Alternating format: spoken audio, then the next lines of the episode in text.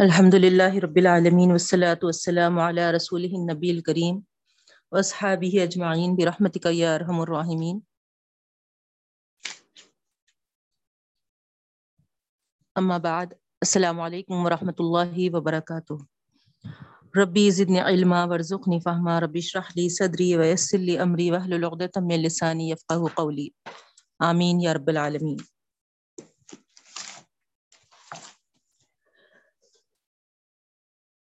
وما من دابہ۔ بارہویں پارے کی تشریح ہونا ہے بہنوں۔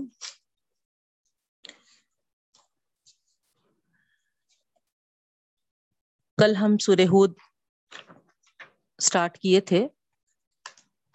یہ بارہویں پارے میں سورہ ہود کا کنٹینیوشن بھی ہے۔ سورہ ہود میں آپ یہ پڑھے تھے کہ رب العالمین ساری غیب کی باتوں کا جاننے والا ہے۔ جب وہ ہر غیب کا جاننے والا ہے، تو پھر زمین پر چلنے والے جو جانور ہے وہ مامن دابہ فی الارض زمین میں جو بھی جانور ہے یہاں رب العالمین فرماتے ہیں پہلی آیت میں کہ ہر جاندار کو رزق پہنچانے کی ذمہ داری اللہ ہی پر ہے۔ سارے سارے جاندار کی ذمہ داری آپ غور کریے یہاں پر۔ اللہ رب العالمین کے ذمے ہے اب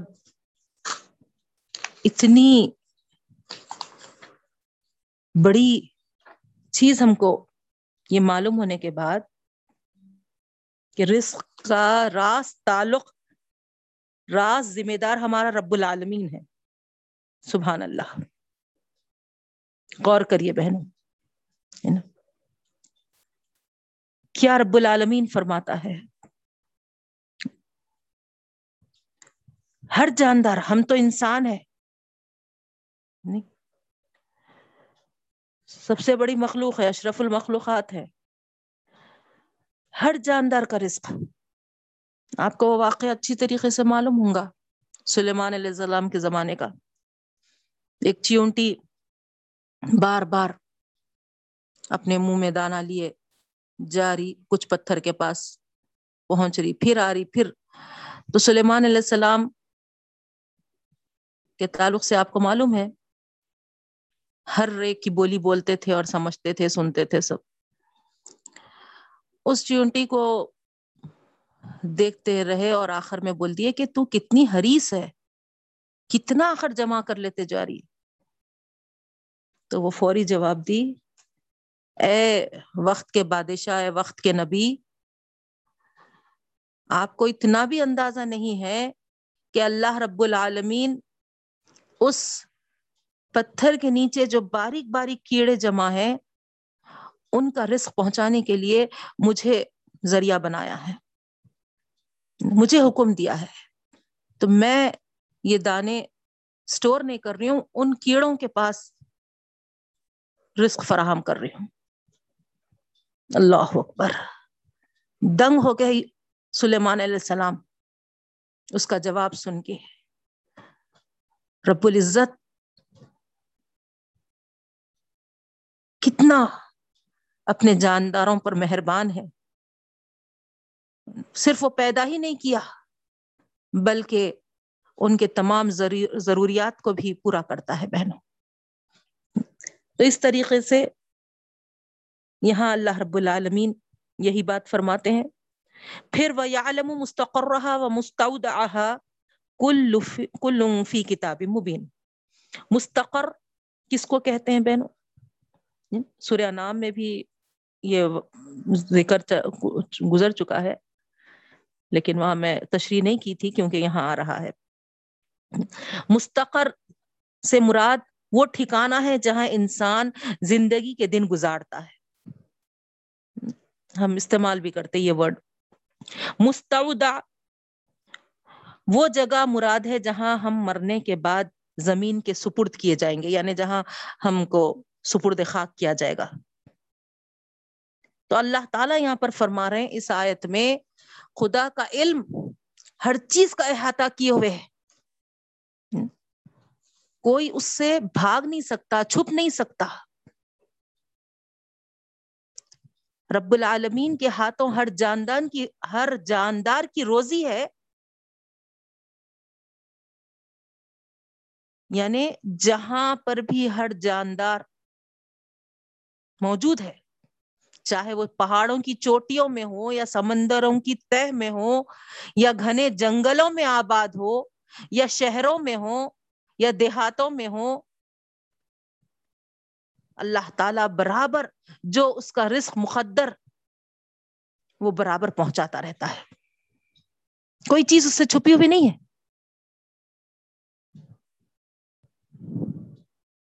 اور جو اللہ رب العالمین سے چھپ کر گناہیں کرتے ہیں، وہ یہ سمجھتے ہیں کہ ہم خدا سے چھپ جائیں گے، تو یہاں ان کی ملامت ہے گویا۔ حیف ہے ان لوگوں پر جن کو معلوم ہے کہ جب تک ان کو رزق نہیں مل سکتا، جب تک کہ یہی رب العالمین بخشتا نہیں۔ اس کے باوجود یہ رب العالمین پر ان کا ایمان نہیں ہے، ان کا یقین نہیں ہے۔ یہ بات کو سمجھتے نہیں کہ ہر کھلی چھپی ہوئی چیز اللہ تعالی کے پاس یکساں ہے۔ تو یہاں اللہ رب العالمین ان کے لیے تمبی کر رہا ہے۔ پھر ٹھکانا ہمارا زندگی میں ہی کہاں ہے، اس کو بھی جانتا ہے اور ہم مدفون دفن ہونے کے بعد۔ مرنے کے بعد زمین کی امانت میں دے دیا جاتا ہے بہنوں۔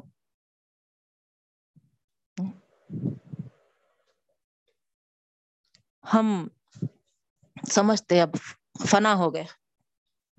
مرنے والا فنا نہیں ہوا۔ مرنے والا زمین کی امانت میں دے دیا جاتا ہے۔ اور ایک دن آئے گا جب زمین یہ امانت اپنے رب کے حوالے کرنے والی ہے۔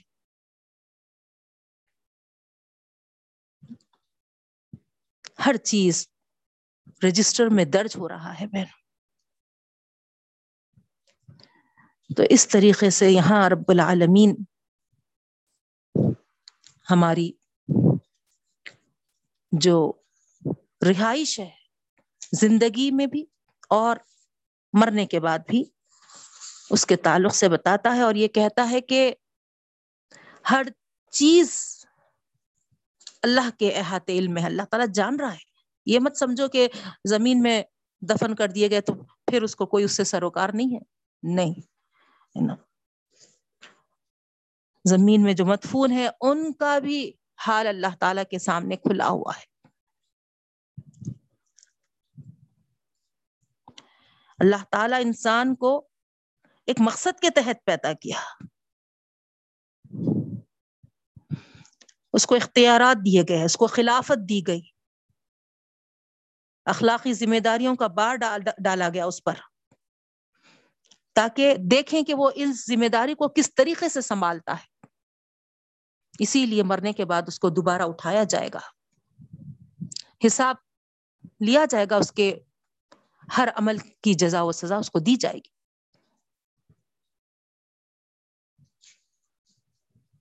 پھر آگے اللہ تعالیٰ فرماتے ہیں، اللہ تعالیٰ جب انسان کو خوشحالی دیتا ہے، تو وہ کبھی سوچتا بھی نہیں کہ مجھے آفت والے دن آئیں گے، برے دن آئیں گے، اتنا مگن رہتا ہے وہ۔ اور جب خوشحالی کے بعد کوئی مصیبت ان کے پاس آ جائے تو وہ بل بلا اٹھتا ہے اور خدا کی ناشکری کرنے لگتا ہے۔ پھر اس مصیبت کے بعد اللہ تعالیٰ اس کو نعمت کا مزہ چکاتے ہیں۔ تو پھر ان کی اکڑ اور دھکڑ تو دیکھنا ہے۔ ایسے اکڑتے ہیں جیسا کہ سب ان کا ہی ہے۔ اکڑ پہ آ جاتے، غرور میں آ جاتے۔ تو یہ ایک مومنوں کی شان نہیں ہوتی بہنوں۔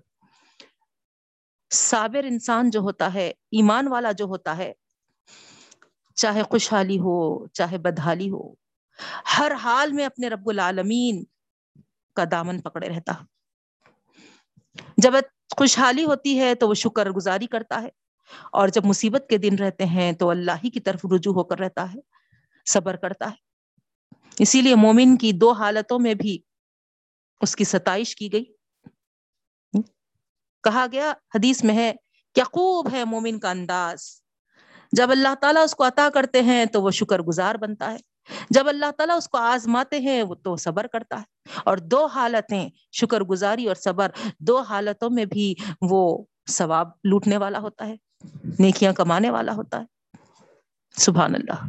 تو اس طریقے سے بہنوں، راحت ہو، مصیبت ہو، ہر حال میں ہم، ہے نا، بردبار رہنے کی کوشش کریں۔ اللہ رب العالمین کے شاکر و صابر بندے بننے کی کوشش کریں۔ آج ہم کو اسی کی تربیت دی جا رہی ہے بہنوں۔ تعلیم تو بہت آ گئی تھی، لیکن تربیت نہیں ہوئی تھی ہماری۔ آج یہ کرونا وائرس آ کر ہم کو اسی بات کی تربیت دینے جا رہا ہے۔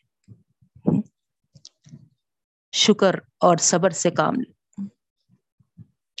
اللہ تعالیٰ فرماتے ہیں، جو شکر اور صبر سے کام لیتے ہیں، اللہ رب العالمین ان کے خصوروں کو معاف کرتا ہے۔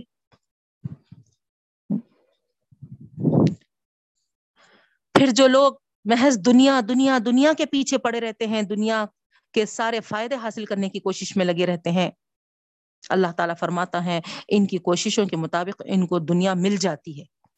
لیکن آخرت کے لیے اللہ تعالیٰ ان کے لیے سوائے آگ کے کچھ نہیں رکھتا۔ تو یہاں غور کرنے کی بات ہے بہنوں، دنیا سب کچھ نہیں ہے۔ یہ صرف اور صرف دار العمل ہے۔ یہاں ہم صرف آخرت کے لیے کچھ جمع کرنے آئے ہیں۔ دنیا جمع کرنے نہیں آئے۔ دنیا جو جمع کر رہا وہ تو اندھا بہرا اس کی مثال ہوگی۔ کیونکہ یعنی وہ صرف اتنا دیکھ رہا ہے، خالی جو اس سے چھین جانے والی ہے۔ اتنا وہ خالی سن گن کر رہا ہے جتنا اس سے چھین لیے جانا والا ہے۔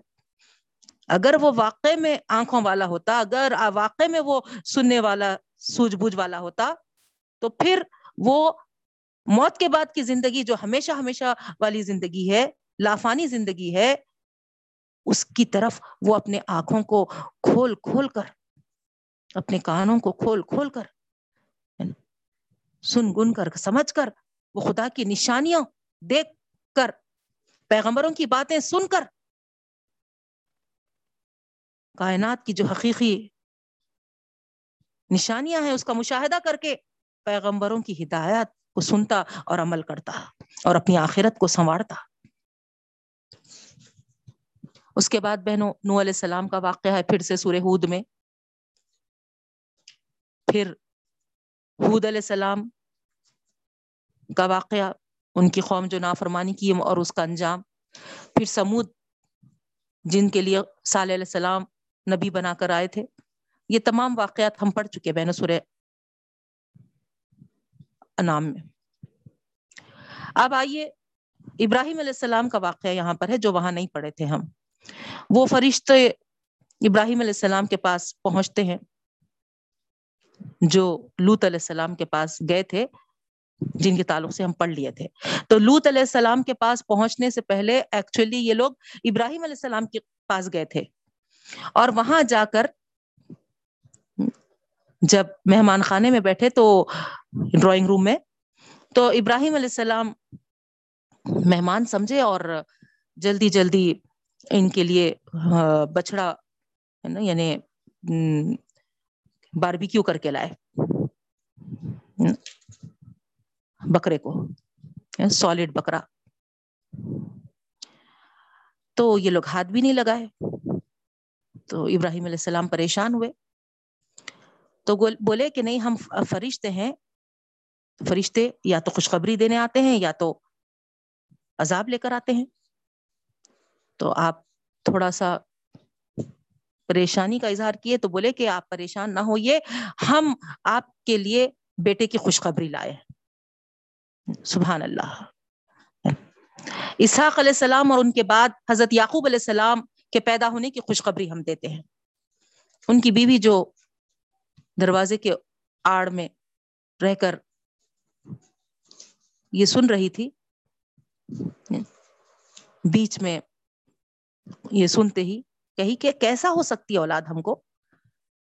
جبکہ ابراہیم علیہ السلام کافی بوڑھے ہو چکے ہیں اور میں بانج ہوں۔ تو یہاں پر فرشتوں نے کہا، اللہ تعالی کے قدرت، اللہ تعالی کے حکم کے آگے کیا کچھ مشکل ہے؟ تو بہرحال یہ خوشخبری دی گئی تھی اور واقع میں بہنوں، اللہ تعالی کے قبض قدرت میں سب کچھ ہے، سب اختیارات اللہ کے پاس وہ جب جو کرنے بیٹھا، کوئی اس کے لیے مشکل نہیں ہے۔ کن کہتے ہی فیکون ہو جاتا ہے۔ کن سے بس لفظ کن اللہ کو کہنا پڑتا ہے۔ اسی لیے ہر ہر چیز کے لیے ہم اپنے رب العالمین کو پکارتے رہے بہنوں۔ کیا کوئی ظاہری اسباب نہیں تھے یہاں ابراہیم علیہ السلام کے پاس اولاد ہونے کے لیے؟ اتنی عمر ہو چکی تھی، بیوی بھی بانج تھی یعنی اولاد نہیں ہو سکتی تھی۔ لیکن اللہ تعالی صرف بیٹے کی خوشخبری نہیں بلکہ پوتے کی خوشخبری بھی دے دی اللہ اکبر۔ ناموں کے ساتھ اور وہ بھی۔ سبحان اللہ۔ ذرا غور کریے بہنوں، خدا کی قدرتیں۔ یہ ہمارے ایمان کو تازہ کرتا ہے بہن۔ اللہ پر ہمارے ایمان کو بڑھاتا ہے۔ اور ایمان ہی ہم کو کامیاب کر سکتا ہے دنیا اور آخرت تو یہاں پر جس لفظ سے اللہ رب العالمین ابراہیم علیہ السلام کو اولاد سے مالا مال کیا کیا ایسی ذات سے ہم نا امید بھی ہو سکتے بہنوں؟ نا امیدی کفر ہے، کبھی ہم نا امید نہ ہو رب العالمین جو کرتا ہے، جب کرتا ہے، پورے حکمتوں اور مسلحتوں کے ساتھ بندوں کے خیر کے ساتھ کرتا ہے بہنوں۔ جو ہو رہا ہے، اس کے حکم سے ہو رہا ہے۔ بس ہمارا ایمان ہو۔ ہمارا یقین ہو کہ اللہ جو بھی کرے گا، خیر والا ہی معاملہ کرے گا۔ کبھی اللہ کے پاس شر نہیں ہے۔ وہ ہمارے لیے کوئی شر والا معاملہ ہرگز بھی نہیں کرے گا۔ اس کے بعد لوت علیہ السلام کا واقعہ آتا ہے بہنوں۔ پھر شعیب علیہ السلام کی قوم کا واقعہ ہے۔ فرعون کے تعلق سے ہے پھر۔ تو اس طریقے سے تقریباً آیت نمبر جو سلسلہ شروع ہو رہا تو نائنٹی نائن بلکہ آگے فرون کی نافرمانی کا بھی اگر ہم یہاں تذکرہ لے لیں تو ون ناٹ نائن تک بھی وہی واقعات چل رہے ہیں۔ پھر اللہ رب العالمین نے یہ تمام واقعات کو سنانے کا مقصد کیا بتاتے ہیں بہنوں؟ سبق لو تم پچھلی قوموں کی تباہی سے۔ پچھلی انسانی تاریخ میں جو قومیں تباہ ہوئی، اس کی وجہ کیا تھی؟ کیا ان کو بدحالی تھی؟ نہیں، خوشحالی تھی اور وہی خوشحالی نے ان کو لے ڈوبا۔ خوشحالی کے نشے میں وہ ایسے مست ہو گئے تھے کہ دوسروں کے حقوق پامال کرتے تھے۔ فساد کرتے تھے، لڑائی کرتے تھے، دنگے کرتے تھے، حق مارتے تھے۔ اور پھر ان کے اندر کچھ نیک لوگ باقی تھے۔ ان کو ایسے کام کرنے سے منع کرتے تھے۔ اور ایسے بھی تھے جو ان کو ان کا ساتھ دیتے تھے بہت زیادہ۔ روکنے والے کم تھے، جس کی وجہ سے فساد یا یہ برائیاں رک نہیں سکے۔ تو یہاں پر اچھا کام، برائیوں کو روکنے کا کام کرنے کے لیے بہنوں، اگر ہم واقع میں برائیوں کو روکنا چاہتے ہیں تو پھر سب مل کے ایک ہو جانا چاہیے۔ آپ دیکھیے، برائیوں کو روکنے والے کم تھے، اسی وجہ سے برائیاں نہیں مٹ سکی۔ برائیاں کرنے والے زیادہ تھے۔ اسی وجہ سے بار بار ہم کو قرآن اس بات کی دعوت دیتا ہے کہ برائی سے دور بھی رہو اور برائیوں کو مٹانے کے لیے ایک ہو جاؤ اور جب ایک ہو جائیں گے اور تو پھر اس سیلاب کو روک سکتے ہیں۔ نہیں تو بعید نہیں کہ یہ سیلاب، یہ طوفان، میں خدا نخواستہ خدا نخواستہ ہم بھی بہ جائیں۔ ہمارے گھر بھی بہ جائیں۔ ہمارے گھروں میں بھی یہ برائیاں عام ہو جائیں۔ اللہ محفظ نہ اللہ حفاظت فرمائے۔ تو ہم کو اٹھنا ہے بہنوں۔ امر بالمعروف نہیں انل منکر، ہمارا پیدائشی مقصد ہے۔ اس مقصد کو ہم اپنا نصب العین بنائیں ٹارگٹ بنائیں۔ اور ہم اس ٹارگٹ کے تحت پورے کے پورے جٹ جائیں اور ایک جنون کی کیفیت کے ساتھ ہم برائیوں کو مٹانے والے بن جائیں بہنوں۔ جنون کی آج یہی انداز میں سمجھتی ہوں شاید برائیوں کو مٹا سکتا۔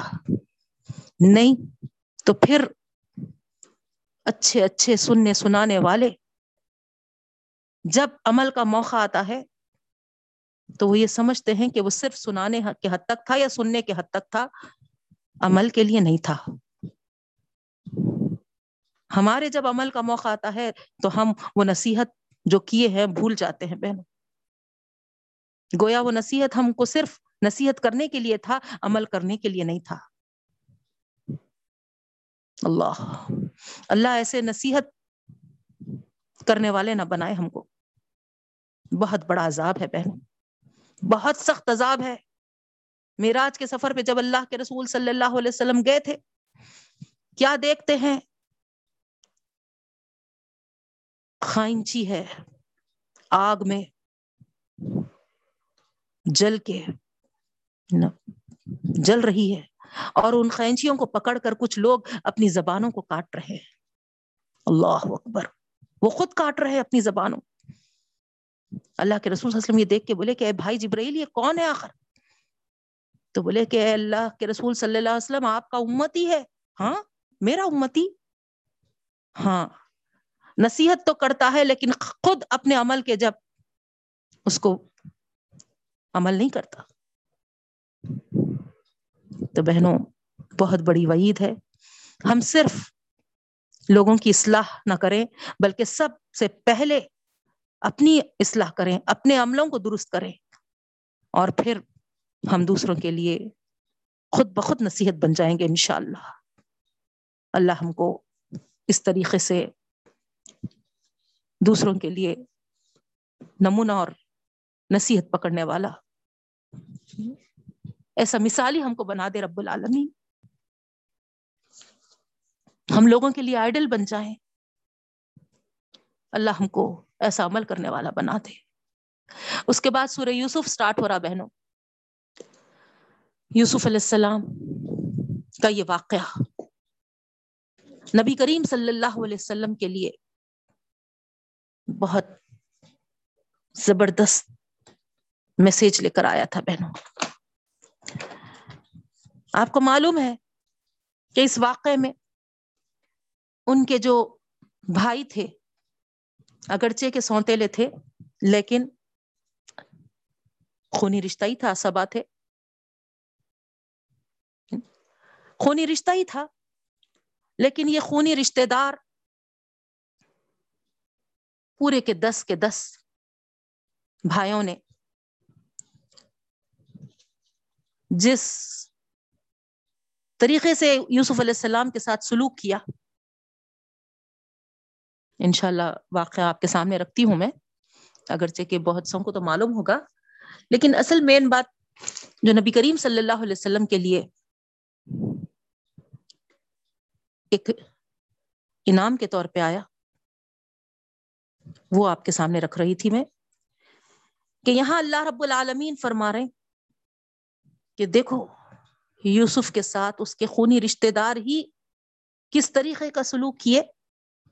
لیکن اللہ رب العالمین اچھا عرصہ تو گزرا یوسف پر، مشکلات کا دور آیا، لیکن انجام کیا ہوا؟ اقتدار ملا اس کو؟ نہیں۔ تو اس طریقے سے یہاں اللہ تعالی اس واقعے میں گویا نبی کریم صلی اللہ علیہ وسلم کے لیے ایک خوشخبری والا میسج رکھے ہیں۔ آج قریش آپ کے خونی رشتے دار ہے آپ کے وطنی بھائی ہیں۔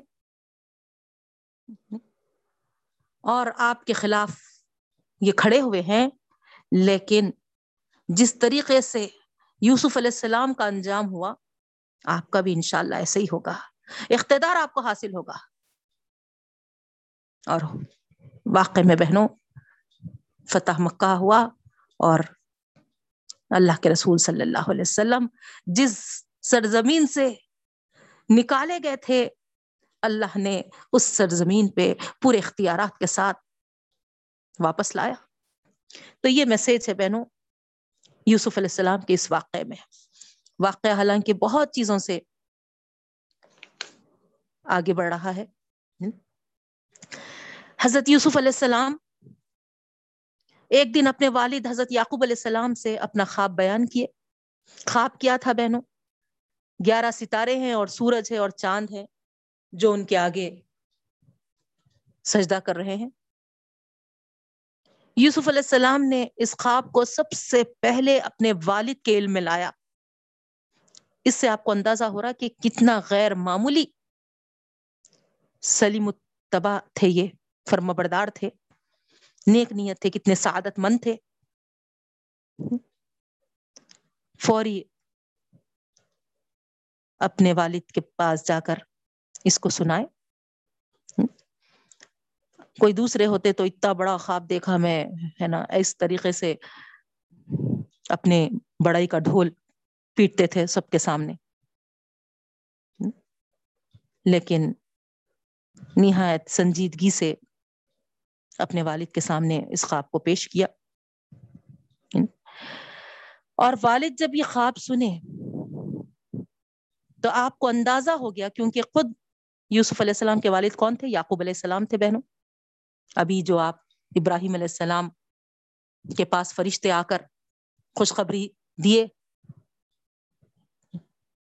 بیٹے کی اور پوترے کی، تو یہ ابراہیم علیہ السلام کے پوترے تھے یعقوب علیہ السلام۔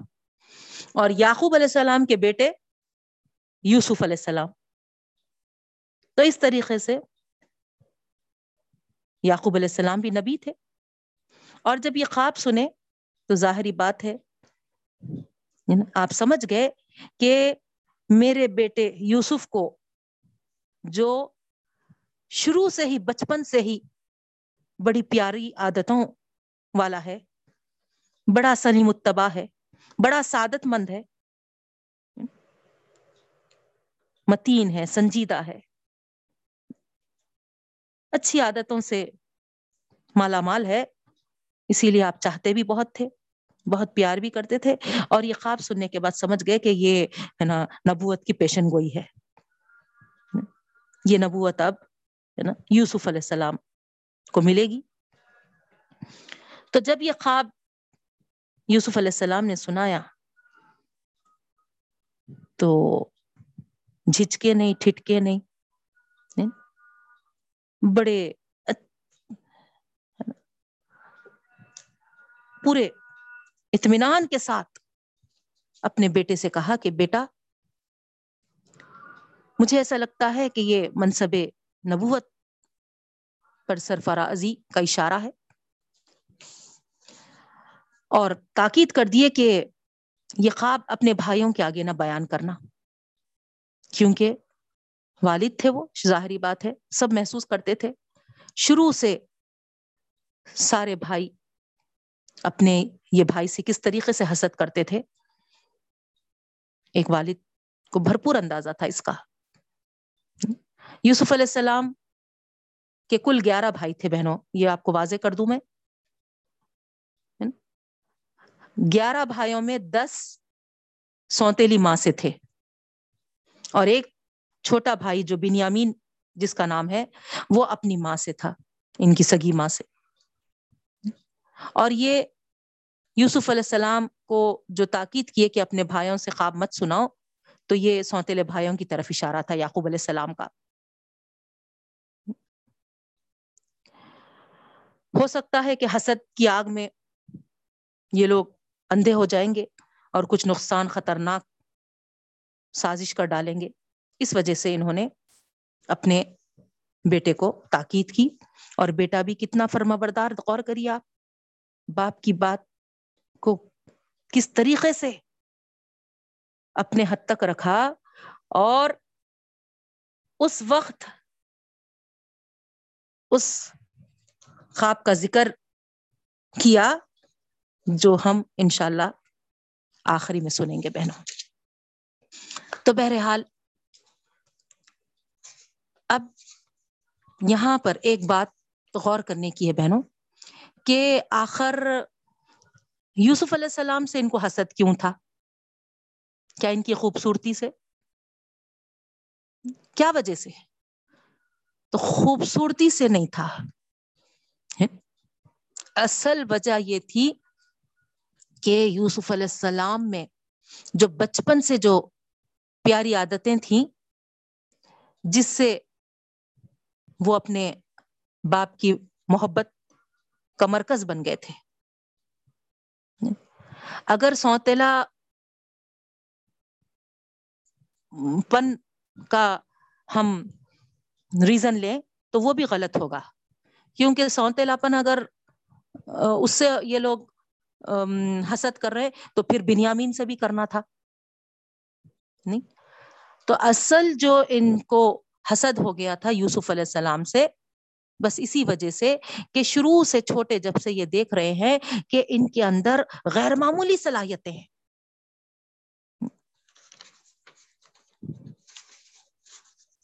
اعلی صلاحیتوں کیا تو وہ نہیں برداشت ہو رہا تھا ان کو۔ تو وہ صلاحیتوں کو دیکھ کر، وہ ان کی خوبیوں کو دیکھ کر بس حسد کر رہے تھے۔ اور یہاں پر چونکہ وہ ایک ٹولی کے ٹولی تھے، ایک دس پورے مکمل۔ تو کسی خاندان یا قوم اور قبیلے کی سربراہی یا حکومت ان کو دینا ہے، تو اس سے پہلے میں آپ کو بتائی تھی کہ وہاں پر سب سے زیادہ ان کو سمجھتے تھے جو زیادہ تعداد میں ہوتے تھے۔ تو یہ لوگ وہی سمجھ رہے تھے۔ سب سے زیادہ تو باعزت ہم ہونا تھا۔ ہم باثر ہونا تھا۔ ہم کو خاندان میں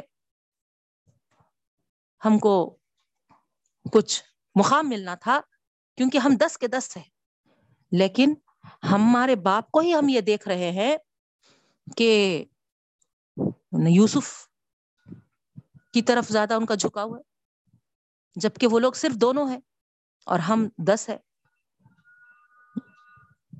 تو یہاں پر یعنی اصل جو ریزن ہے، وہ تھا ان کی غیر معمولی صلاحیتیں۔ تو بہرحال بہنوں، اللہ رب العالمین ایک زبردست آزمائش ان پر ڈالی تھی۔ بھائیوں، اپنے گھر میں ایک عجیب ماحول میں یہ بڑھ رہے تھے۔ یوسف علیہ السلام بھائیوں سے نفرت، اس طریقے سے ایک آزمائشی دور تھا۔ اور پھر یہ بھائی جو تھے۔ کیا کیے؟ ایک دن آپس میں مشورہ کرے اور یہ بولے کہ ہمارے باپ یوسف کو بہت چاہتے ہیں۔ کچھ تو ہم کو ایسا کرنا ہے جس سے ان کی محبت ہم پر آ جائے۔ تو کتنا مطلب گہرائی کے ساتھ یہ اس مسئلے کو لے کے بیٹھے تھے، غور کریے بہنوں۔ کتنا ان کو کھٹک رہا تھا۔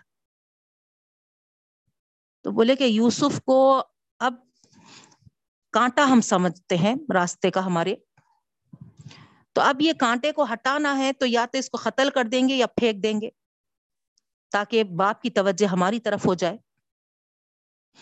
اور اس پلاننگ کے تحت یہ لوگ سیر و تفریح کا بہانہ بنائے پکنک کا پروگرام بنائے اور اپنی پوری اسکیم کے مطابق باپ کے پاس آئے، اجازت لیے کہ ہم اپنے بھائی یوسف کو بھی اپنے ساتھ لے جائیں گے اور خوب پکنک منا کر لے کر آئیں گے تاکہ یہ اندازہ ہو کہ ہم بھائی سے جلتے کرتے نہیں، ہم ہمارے، ہے نا پکنک کے پروگرام میں بھی دیکھیے، ہے نا، اپنے بھائی کو لے جانا چاہ رہے ہیں۔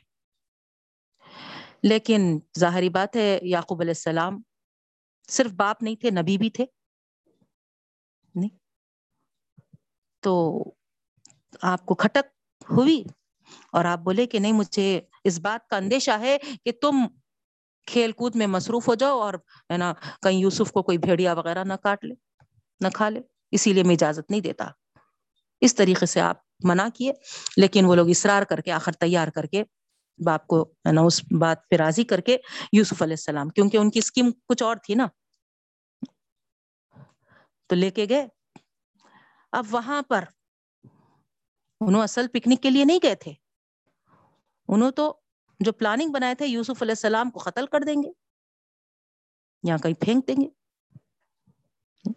دس بھائیوں میں ایک بھائی کے دل میں تھوڑی سی اللہ تعالیٰ محبت رکھے تھے، نرم گوشہ رکھے تھے یوسف علیہ السلام کے لیے۔ تو جب یہ لوگ پلاننگ کیے قتل کرنے کا، تو ایک بھائی جس کے دل میں نرم گوشہ تھا، آگے بڑھ کے بولا، دیکھو، تم کو صرف راستے سے کاٹا ہٹانا ہے نا، قتل کیوں کرتے؟ اس وقت وہ زمانے میں بہنوں غلام خریدنے کا دور بہت زیادہ تھا.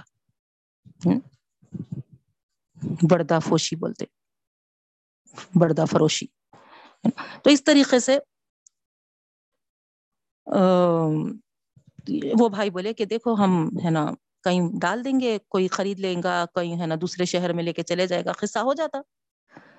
تو راضی ہو گئے وہ بات پہ اور ایک کنواں تھا وہاں کنویں میں پھینک دیے۔ کنویں میں پھینکنے سے پہلے ان کا کرتا خمیز نکال لیے اور ایک جانور کو کاٹ کے اس کا جھوٹ موٹ کا خون وہ کرتے پہ مل دیے اور ابا جان کے پاس دوڑتے ہوئے واپس گئے اور بولے کہ دیکھیے ابا جان، ہم تو ایک ہے نا مقابلے کے دور میں مصروف تھے۔ یوسف کو سامان کے پاس بٹھائے تھے اور ایک بھیڑیا آیا اور اس نے کھا لیا۔ ابھی کیونکہ یوسف علیہ یعقوب علیہ السلام خود بولے تھے نا کہ میرے کو بھیڑیے سے ڈر ہے، تو اسی چیز کو وہ ہے نا لے لیا اور وہی بات سامنے رکھ دیے۔ فصبر جمیل یعقوب علیہ السلام سن کر کیا کیا کہہ سکتے؟ بولے کہ ہے نا صبر ہی بہتر ہے۔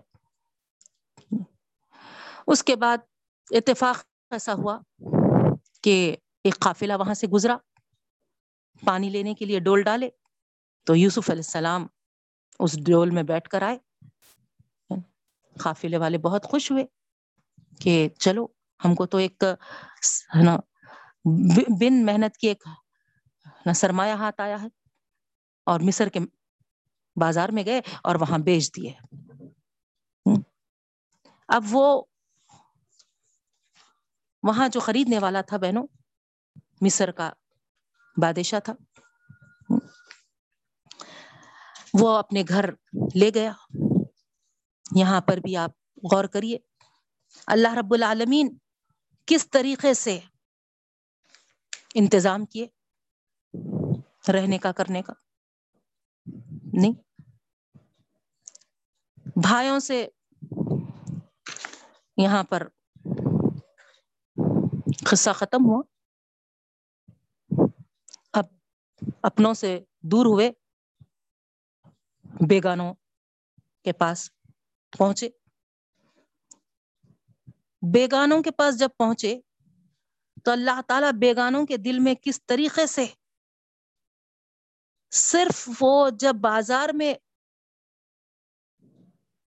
نظر ڈالا تو جب ہی اس کے دل میں یہ بات پیدا ہو گئی کہ نا، یہ کچھ معمولی انسان نہیں نظر آ رہا۔ کچھ ایک بہترین ہمارے لیے ثابت ہوگا۔ تو اس طریقے سے اس نے اس کو خرید لیا۔ تو یہاں پر وہ پہلو ہے بہنوں، نبی کریم صلی اللہ علیہ وسلم کو اپنوں نے دور کیا۔ بیگانوں کے پاس گئے تو وہاں مدینے والوں نے یسریف والوں نے کیا ہاتھوں ہاتھ لیا تھا؟ کس طریقے سے آپ کی پذیرائی کیے تھے؟ نہیں، کیسا ویلکم کیے تھے؟ تو یہاں وہی بات ہم کو نظر آ رہی ہے۔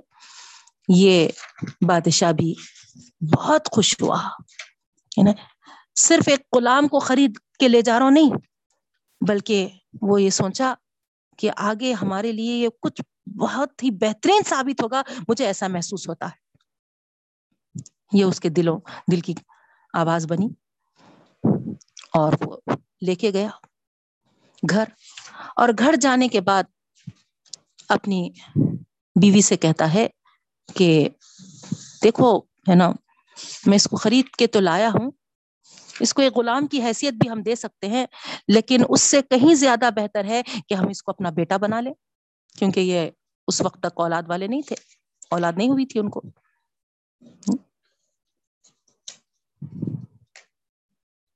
عزیز مصر۔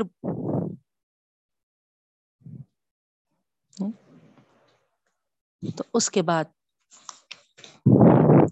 یوسف علیہ السلام کا دوسرا دور یہاں پر شروع ہوتا ہے بہنوں۔ پہلا مرحلہ آزمائش کا ختم ہوا، بھائیوں کے حسد اور ان کی نفرت اور عداوت کا۔ جس کی وجہ سے ان کو ایک اندھے کنویں میں پھینک دیے گئے تھے۔ اب یہاں دوسرا مرحلہ، یہ بھی آزمائش کا ہوا بہنوں۔ عزیز مصر کے گھر جب پہنچے تو ان کی بیوی عشق اور محبت کی شکل شکل میں نمودار ہوئی۔ ادھر تھے تک نفرت، عداوت۔ اب ادھر آئے، یہ دور شروع ہوا تو بے انتہا عشق و محبت کی شکل۔ وہ دور سے یہ دور اور امتحان والا دکھا ان کو۔ نہیں۔ تو اللہ تعالی یہاں پر اطمینان دلائے۔ جس طریقے سے پہلے دور میں اللہ تعالیٰ کی مدد تمہارے شامل حال رہی اور تم کامیاب رہے، یہ دوسرے دور کا امتحان بھی نہایت شاندار کامیابی کے ساتھ گزرے گا۔ اس طریقے سے۔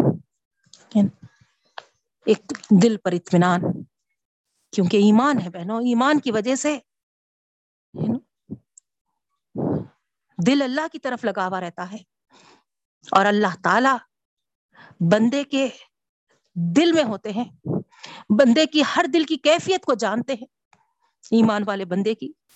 اور جس جس کیفیت سے وہ گزرتا ہے، اس وقت اللہ رب العالمین اس کا حامی و مددگار اور اس کا سہارا بنتا ہے بہنوں۔ تو بہرحال یہاں پر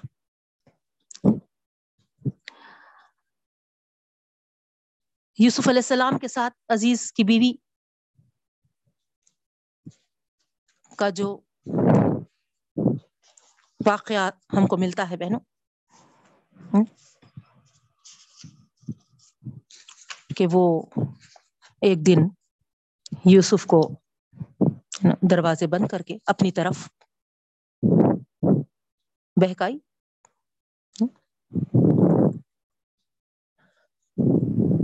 تو یوسف علیہ السلام، ظاہری بات ہے، ان کے دل میں ایمان تھا، اللہ کا ڈر تھا۔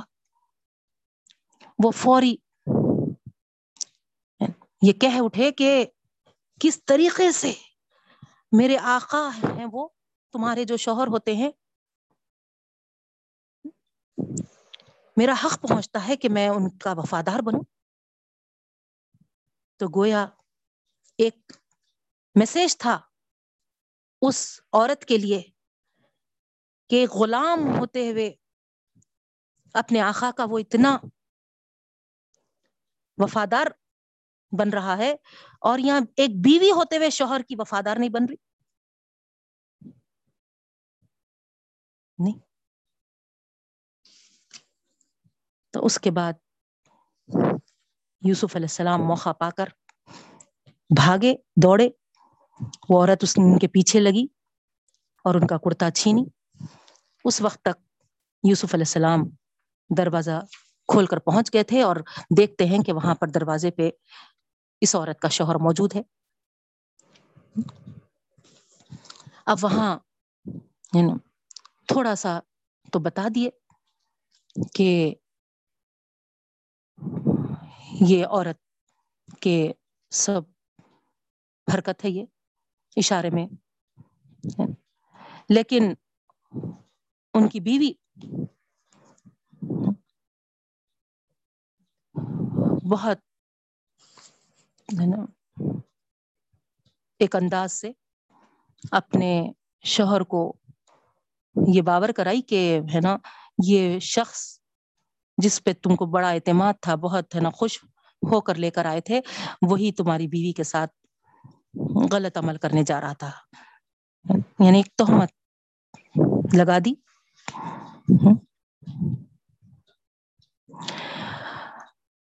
تو یہاں پر ایک بڑی آزمائش میں یوسف علیہ السلام مبتلا ہو گئے تھے۔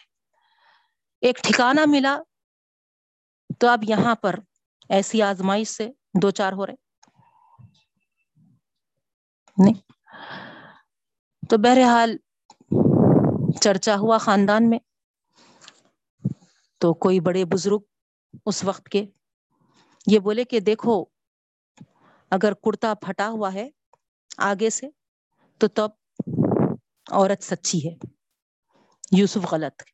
اور اگر کرتا پیچھے سے پھٹا ہوا ہے، تو یوسف سچے ہیں، عورت جھوٹ بولتی ہے۔ تو اس وجہ سے یہ معقول بات نظر آئی۔ اس کے شہر کو اور کرتے کو وہ جانچا، دیکھا۔ تو کرتے، کرتا پیچھے سے پھٹا ہوا تھا۔ تو اس نے اپنی عورت کو ڈانٹا۔ کہ سب تمہارا بھی فریب ہے اور بڑا خطرناک فریب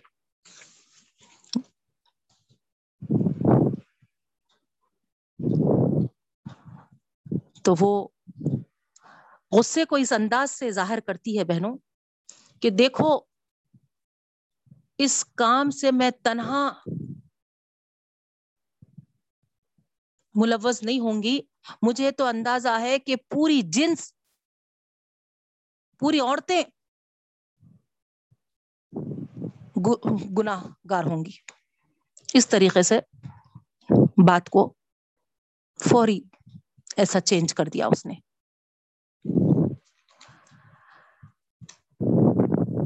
اب یوسف علیہ السلام کو مخاطب کر کے اطمینان بھی دلایا وہ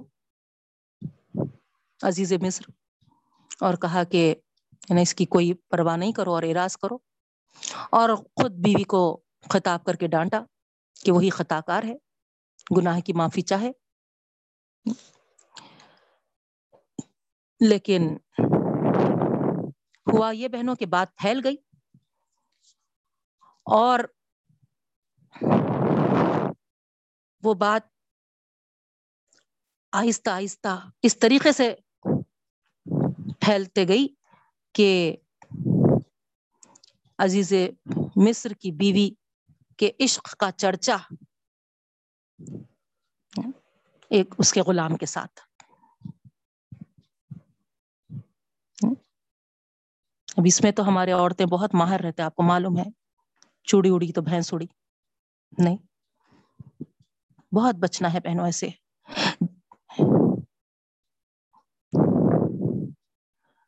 اب یہ بات پوری پھیل گئی تھی کہ غلام کے عشق میں دیوانی ہو رہی ہے۔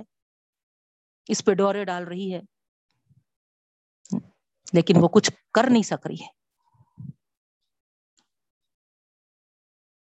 اب جب یہ دیکھی کہ ہے نا میں ملامت زدہ ہو رہی ہوں، تو وہ چونکہ ایک اعلی عہدیدار کی بیوی تھی، تو اس نے کیا کیا؟ پورے عورتوں کو ایک دن جمع کیا۔ اور یوسف علیہ السلام کو ان کے سامنے سے گزارا، ان کے ہاتھ میں ایک چھری اور کچھ پھل دے دیا۔ اس وقت مصر کے جو تہذیب کے کا ماحول تھا، وہ گا تکیوں سے نشست لگا کر بیٹھتے تھے۔ ڈرائنگ روم میں جیسا عرب کے لوگ آج کل بھی کرتے ہیں۔ چھریاں پکڑا کر بڑے اہتمام کے ساتھ ان کو بٹھا دیا۔ اور یوسف سے کہا کہ ذرا ان کے سامنے آ جاؤ۔ اب کیا تھا؟ یوسف علیہ السلام سامنے آئے تو ان کی نورانی صورت، ان کی تابناک پیشانی، ان کا پاکیزہ چہرہ دیکھ کر عورتیں بس سانس روک لی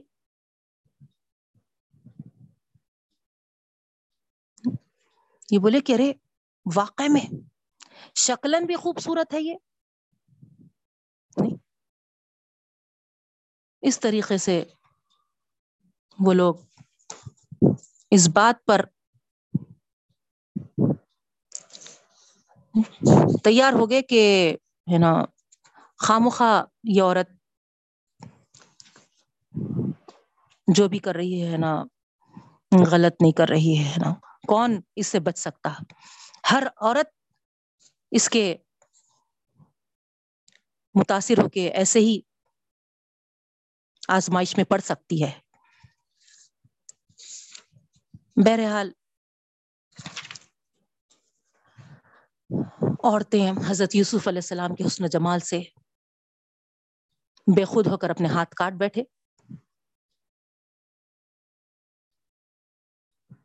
جو چال اس میں تھی، اس کو ہے نا قید سے تعبیر کیا گیا بہنوں؟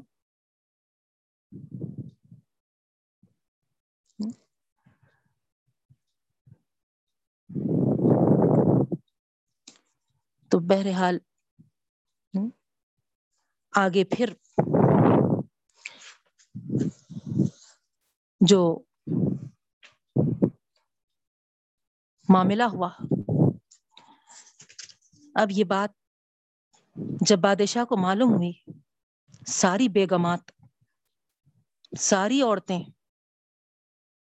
یوسف علیہ السلام سے متاثر ہو رہی ہیں۔ تو ممکن ہے کہ کہیں پورا ماحول کا ماحول خراب نہ ہو جائے۔ یہ سوچتے ہوئے یوسف علیہ السلام کو قید میں کر دیا گیا۔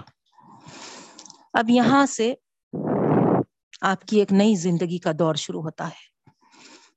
آپ قیدی بنا دیے گئے۔ جیل میں ڈال دیے گئے۔ یوسف علیہ السلام اس قید والی زندگی کو پسند کیے بہنوں، کیونکہ ایسے ماحول، جو برائیوں کے ماحول ہے، اس سے تو اپنے دامن کو ان عورتوں سے بچا کر اپنے آپ کو قید میں رکھنا ہی بہتر سمجھ ہے اور مصر کے لوگ بھی یہی سمجھے کہ ہے نا، اپنی عورتوں کو خوابوں میں رکھنا ہے تو یوسف کو قید میں ڈال دو۔ بہرحال قید خانے کی زندگی شروع ہوتی ہے۔ جو بہترین عادتوں والا وہ اپنے خوشبو کو ہر جگہ مہکاتا ہے بہنوں۔ چاہے قید خانہ ہو یا چاہے کہیں بھی ہو۔ جیسے مشک جہاں بھی گئے، خوشبو آتی ہی آئے۔ عطر جہاں بھی خوشبو ہی آتی ہے، بدبو نہیں آتی۔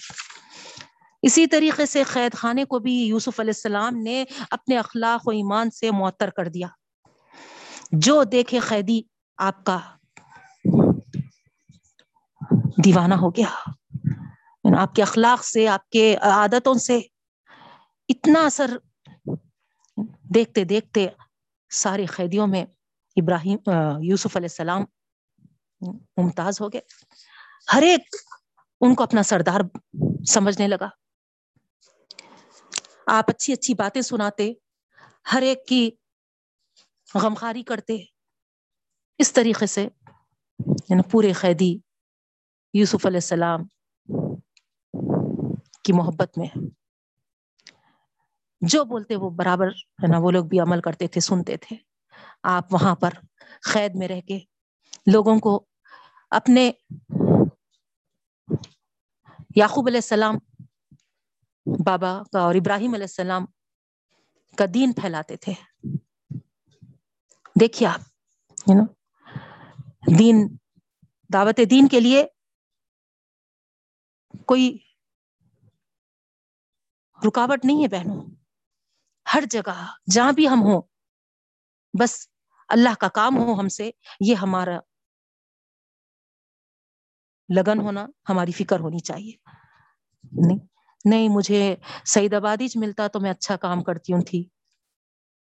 ملک پیٹ کی جماعت کی میں رہنا تھا اچھا کام ہو رہا تھا وہاں اچھا ہی کرتی ہوں۔ نہیں، جہاں بھی لے جائے اللہ تعالیٰ جس مقام پہ بھی لے جائے، میں بس، ہے نا، اقامت دین کرتی رہوں۔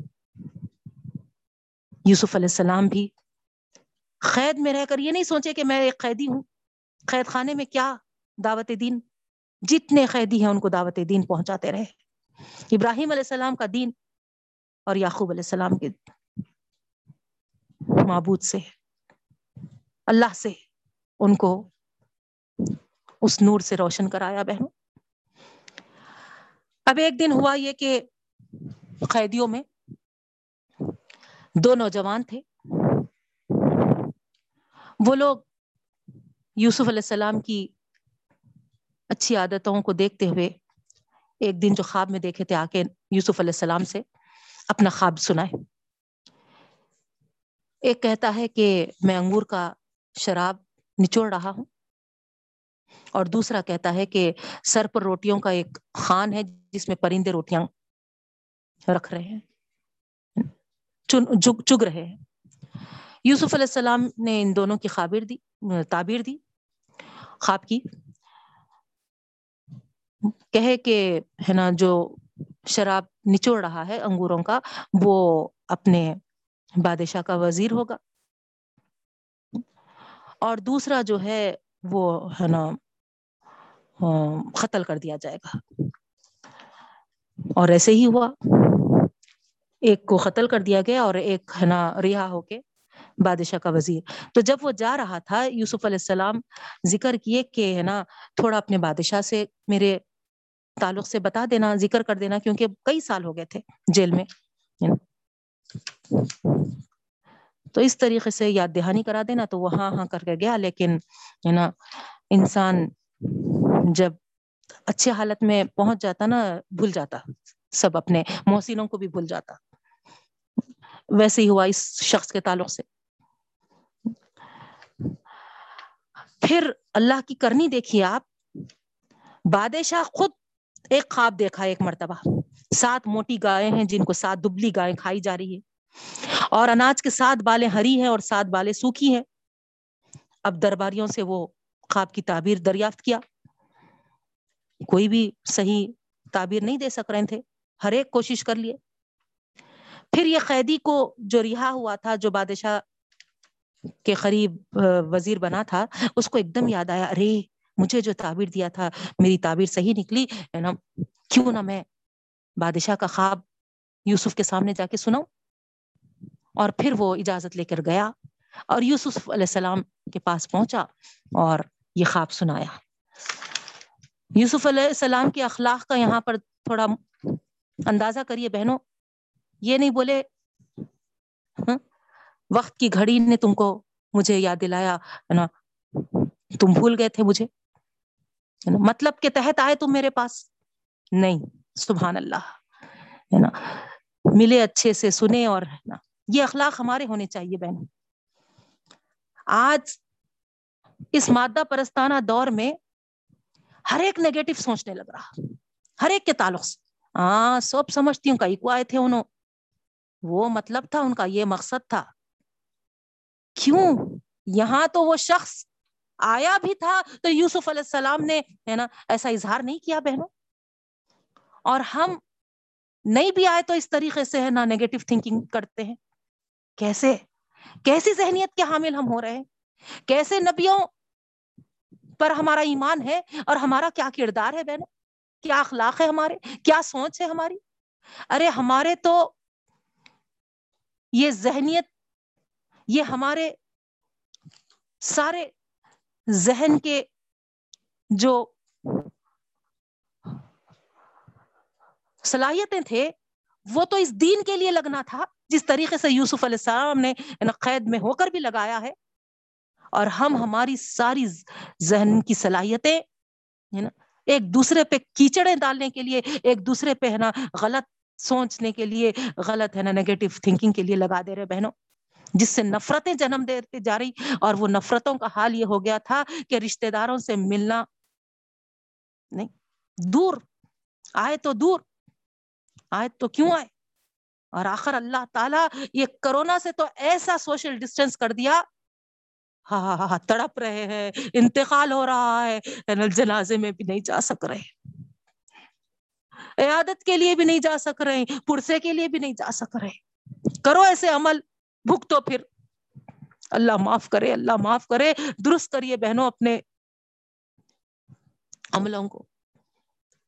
ہم تو اتنے پیارے نبیوں کے ہے نبی پاکیزہ اخلاق کو ہمارے اندر جنم دینا ہے۔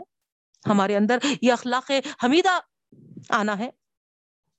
یوسف علیہ السلام کس طریقے سے عزت کے ساتھ بٹھائے، اس کو پورا خواب سنائے، تعبیر بتائے۔ یہ نہیں بولے کہ مجھے لے کے چلو، ہے نا؟ تم تمہارا نام کمان لینے ایسا کر رہے ہم ایسا سوچتے نا، وہ بھی نہیں کیے، بتا دیے۔ اور پھر جب وہ جا کے وہ وزیر بادشاہ مصر کو تعبیر سناتا ہے، تو دیکھیے آپ۔ خود اس نے یوسف کو طلب کیا۔ رنگ، نیکی کا رنگ آتا ہی ہے بہنوں۔ ہم اچھے نیت کے ساتھ، اچھے نیک عمل کرتے ہوئے رہے۔ ہم ہرگز بھی ہمارے عملوں کو دوسروں کے خاطر دوسروں کے لیے ہے نا خراب نہ کر لے انہوں اتنا تو ہم اتنا بول کر ہم جو اپنے عمل برباد کر لے رہے نا، کیا فائدہ ہو رہا اس سے؟ سب عذاب میں مبتلا ہو رہے اس کے بجائے ہے نا، نیکی کا رنگ چڑھے گا ہی ایک نہ ایک دن۔ ان کے عمل ویسے ہیں تو پھر میرے عمل کو میں ویسے کیوں کروں؟ پھر کیا فرق ہو جائے گا ان کے عمل اور میرے عمل میں؟ وہ کیے ہیں تو میں تو ان کے ساتھ اچھا سلوک کروں۔ ایک دن وہ خود محسوس کریں گے وہ خود سمجھیں گے اور وہ خود ہے نا جیسا یوسف علیہ السلام کو بادشاہ نے طلب کیا تھا ویسے ہی ہے نا ہماری قدردانی کریں گے انشاءاللہ۔ یوسف علیہ السلام نے کہا جب تک عورتوں سے میرے بارے میں دریافت نہ کیا جائے قصور کس کا ہے؟ میں نہیں آتا۔ پھر بادشاہ نے عورتوں سے پوچھا تو سب ایک زبان ہو کر کہے کہ وہ بے قصور ہے اور ہم اصل قصور وار ہے پھر عزیز مصر بادشاہ کی بیوی نے بھی اپنے قصور کا اعتراف کیا۔ تو اس طریقے سے بارواں پارا مکمل ہوا بہنوں۔ ابھی سورہ یوسف جاری ہے۔ انشاءاللہ العزیز ہم باقی کا سورہ یوسف کل دیکھیں گے۔ وقت ہو چکا ہے۔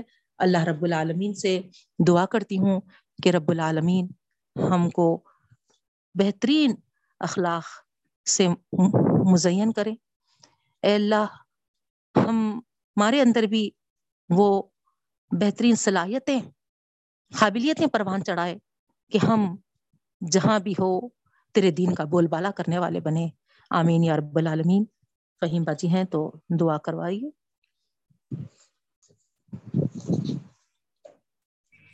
فہیم سلطانہ نہیں بتا رہا باجی۔ نہیں بتا رہا تو آصفہ کو کر دیجیے آصفہ کر لیتے بولے بھی نہیں بتا رہا تھا۔ نہیں بتا رہا اچھا۔ ٹھیک ہے پھر۔ ہینڈ ریس کری بولے